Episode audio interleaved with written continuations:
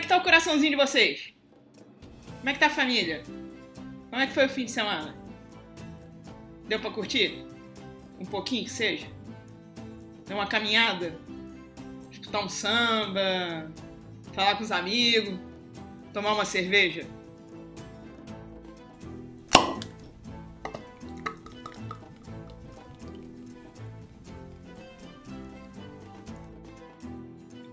Então, olha só, hoje eu vou fazer um programa um pouco diferente, tá? Na verdade, é um projeto antigo de família, né? Um projeto que nasceu lá pelo, sei lá, pelos fins do, dos anos 90, que tava meu irmão e eu, a gente tava em casa assistindo um programa na TV, um programa da NetGeo, e começaram a contar a história da foca Weddell foi, foi muito marcante para mim. Então começaram a contar, falando, né, habitat, características, aspecto, aquele negócio todo normal, um programa sobre bicho.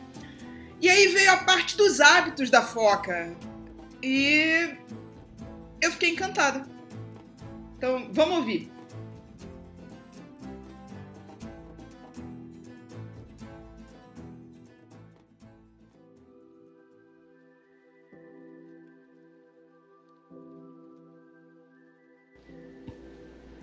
As focas de Weddell são animais do gelo.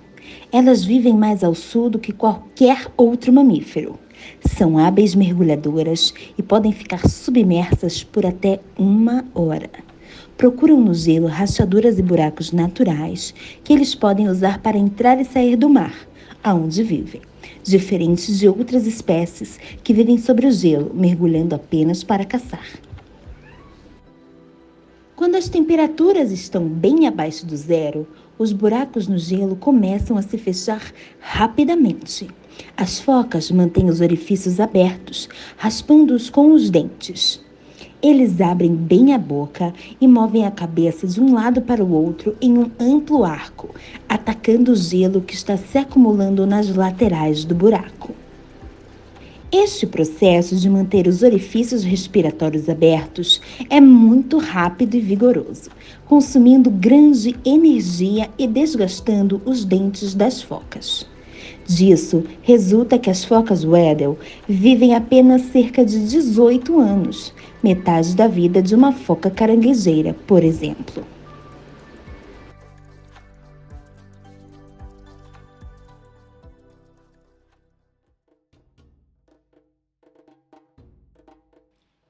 Bom, a verdade é que quando o narrador contou como é a vida da foca, meu irmão e eu, a gente se olhou e começou a rir. Porque esse deve ser um dos bichos mais imbecis do reino animal. E aí a gente pensou que deveria lançar o Prêmio Foca Weddell. Um prêmio para celebrar aquelas pessoas, ou grupo de pessoas, que escolheram um modo de vida que vai levá-las invariavelmente à própria destruição. Então, vou combinar aqui com vocês de fazer isso regular, tá? Trazer aqui o prêmio Foca Weddell. Qual regular, não sei. Bimestral? Trimestral? Sei lá, por aí. Se tiver muito candidato, a gente pode pensar em fazer isso mensal. Também vai depender aí de como vocês responderem, vocês, meus oito ouvintes, né? Se a gente tiver uma maioria aí. Oito é, é foda porque pode empatar, né? Mas aí eu desempato. E vamos começar com a história de um brasileirinho. O nosso candidato ao prêmio Foca Weddell, primeiro prêmio Foca Weddell da história, né? Um brasileirinho. Vou dar nome pro brasileirinho? Vou dizer o nome do brasileirinho? Não vou. Não vou. Vocês aí que se cospem para buscar na internet o nome do cara. Mas o nosso brasileirinho, nosso herói, instrutor de tiro, amante de armas, aquela figura, vocês, na, no, no, imaginário de vocês, vocês já sabem o tipinho típico de que estou falando, né? E como todo bom amante de armas, ele acha que é o Chuck Norris em pessoa. Você dá uma arma na mão dele, ele vai lá e resolve todos os problemas do Brasil e do mundo do narcotráfico à fome mundial. Até porque se morrer todo mundo, ninguém passa fome, né? Mas voltemos, voltemos ao nosso herói. Vamos, vamos chamar nosso herói de Cabrunco. Cabrunco da Silva. Bom, Cabrunco da Silva, depois de anos enchendo o saco, todo mundo à volta dele, eu imagino que merda que não devia ser conviver com esse filho da puta. É, aquela balela de armar o cidadão de bem, de bandido não se desarma, aquela história toda vocês conhecem bem. Bom, finalmente, o nosso amigo, nosso herói, viu a chance de mostrar para todo mundo o super-homem que habita dentro dele. Não, pera. Super-homem não mata, né? O Capitão Pátria que vive dentro de Cabrunco.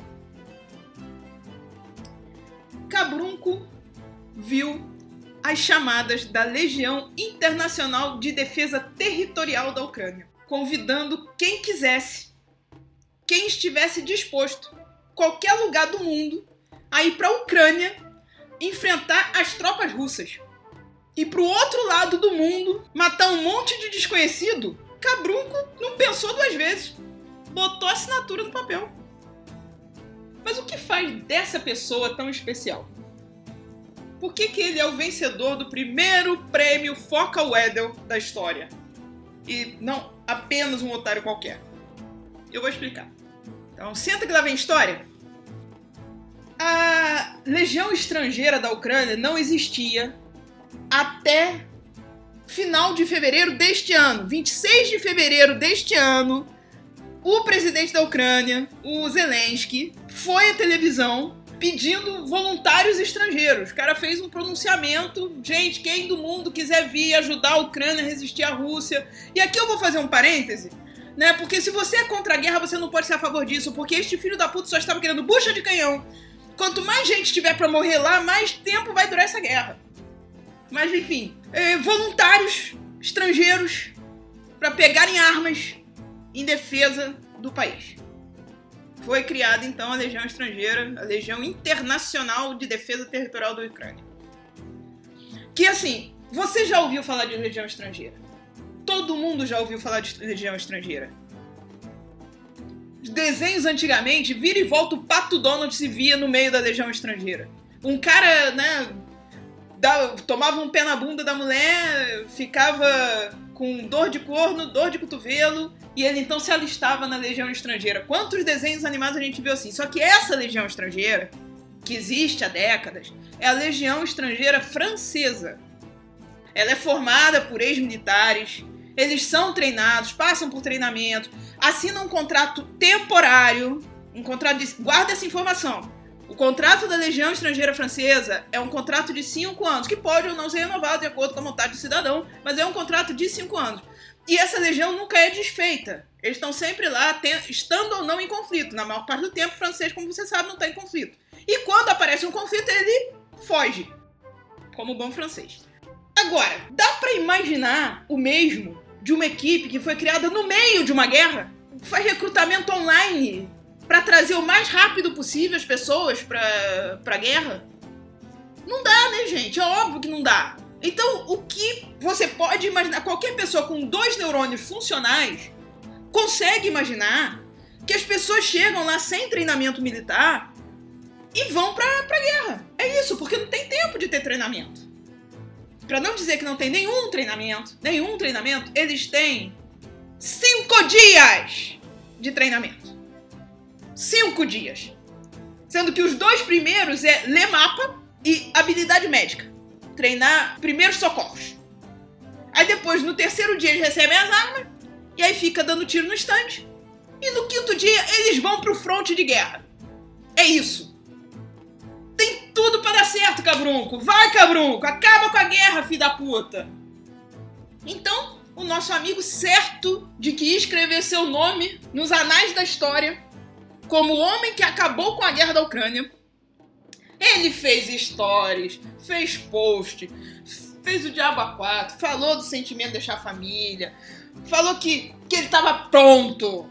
Era triste deixar a família, a família preocupada, mas ele estava pronto. Ele é muito bom nisso, é o que ele sabe fazer de melhor: atirar. Atirador de elite, cabrunco. Partiu cabrunco. Dia 8 de março, partiu nosso herói rumo à Ucrânia. Bravely bold Sir Robin brought forth from Camelot.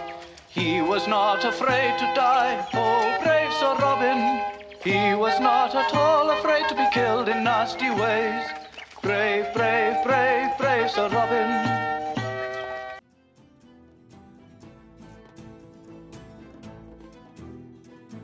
Na verdade, mais precisamente, ele foi para base militar na Ucrânia que antes era usada pela OTAN para treinar o exército local, né? Se vocês estão mais ou menos aí por dentro de como começou essa palhaçada dessa guerra, né? A, a desculpa que a Rússia deu para invadir a Ucrânia era a base militar da OTAN, que não podia estar próxima das fronteiras da Rússia de acordo com um acordo labial, um acordo de cuspe, de que a OTAN não poderia ter base perto da fronteira da Rússia. Então, essa, essa foi a desculpa da Rússia. E a, e a OTAN tinha essa base e treinava o exército ucraniano. Então, dezenas de instrutores americanos ficaram nessa base aí meses, meses, treinando ex o exército ucraniano. Até que, fevereiro desse ano, poucos dias, poucos dias antes de começar a porra do conflito, poucos dias antes de, da Rússia invadir a Ucrânia, veio a ordem do secretário de defesa dos Estados Unidos para que todos os americanos voltassem para casa. Todos, sem exceção. Deixa só os ucranianos aí se fudendo. Foi coincidência, tá? Vamos acreditar que foi coincidência. Agora vamos raciocinar um segundo aqui novamente. Uma base de treinamento militar instalada pela OTAN. O local era conhecido por todo mundo? Minha avó com Alzheimer não conhece, tudo bem, mas o resto do mundo sabia. A Rússia, com certeza, sabia a porra da localização. A defesa dos Estados Unidos mandou seus soldados sair. Parece um local seguro para ficar, né? Não tem nenhum risco de ataque essa base. Então lá foi, cabrunco, lépido e faceiro, para esse lugar. Só faltava ter um alvo gigantesco pintado no chão com um recado do lado: bombardeie aqui. A gente não tem registro dos dias seguintes. A chegada de Cabrunco devia estar ocupado. A gente pode imaginar que ele devia estar bem feliz. Tava lá para cumprir seu destino, para ser um herói. Tava lá num acampamento, no meio da puta que pariu, cheio de homem suado em volta. Aquele cheiro de cueca que esse povo que adora arma ama. Eles adoram esse futum de cueca subindo no ar. Mas a alegria de pobre dura pouco. E se o pobre é otário, dura menos. Então, dia 8 de março, ele saiu do Brasil. Dia 13 de março pela manhã, ele teve que sair correndo feito um desesperado pro meio do mato para não morrer. Porque olha só que surpresa! A Rússia mandou míssil no cu de todo mundo que tava naquela porra daquela base. Vamos deixar o próprio Cabrunco contar como foi.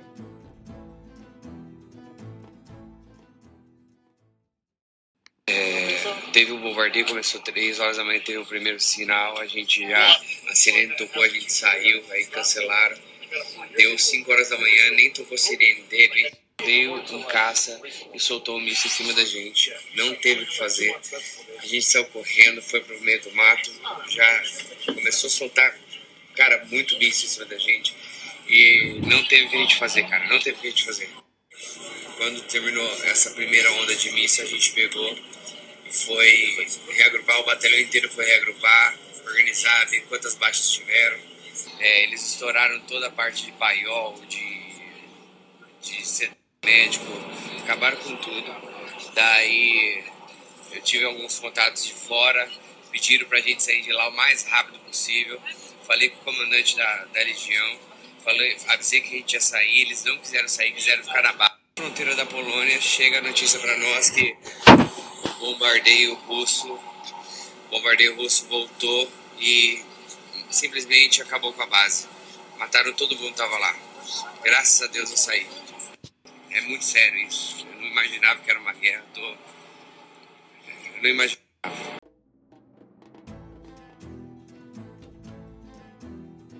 Eu não sabia o que era uma guerra. Porra, qualquer pessoa com o mínimo de raciocínio lógico que viu seus posts já tinha certeza que você não sabia o que era uma guerra. Vocês querem ficar dando tiro em alvo parado? No aconchego do, do clube? Tomando cerveja? E acha que é o Rambo? Filho da puta achava que ia pra Ucrânia ia ser igual jogar Counter-Strike. Que os russos iam se borrar só de escutar o nome dele.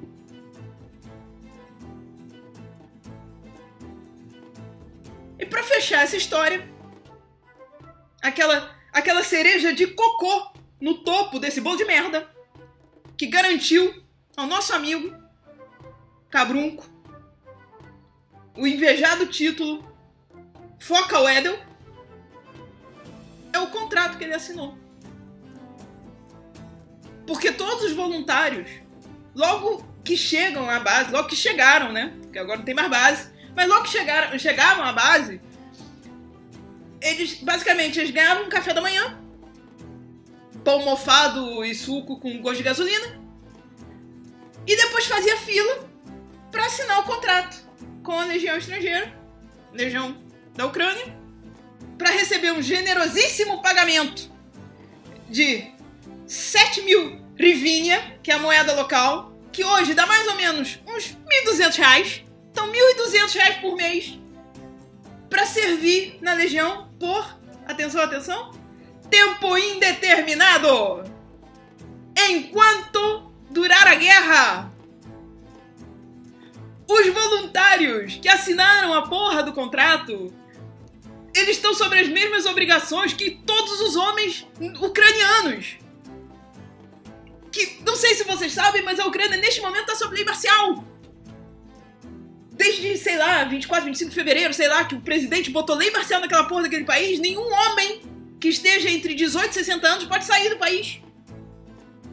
E os caras que assinaram esse contrato, os legionários, os voluntários estrangeiros que assinaram, estão sob a mesma lei. Porque é isso que está escrito no contrato deles. Então, palmas, cara, palmas, palmas, palmas, vamos aqui Vamos todo mundo dar os parabéns ao nosso brasileirinho, esse jegue, esse jumento, esse esqueleto movido a peido que saiu do Brasil pra ir passar vergonha lá do outro lado do mundo e de quebra, o filho da puta ainda vai ganhar o nobre título de desertor. Brave Robin ran away. No. Bravely ran away, away. I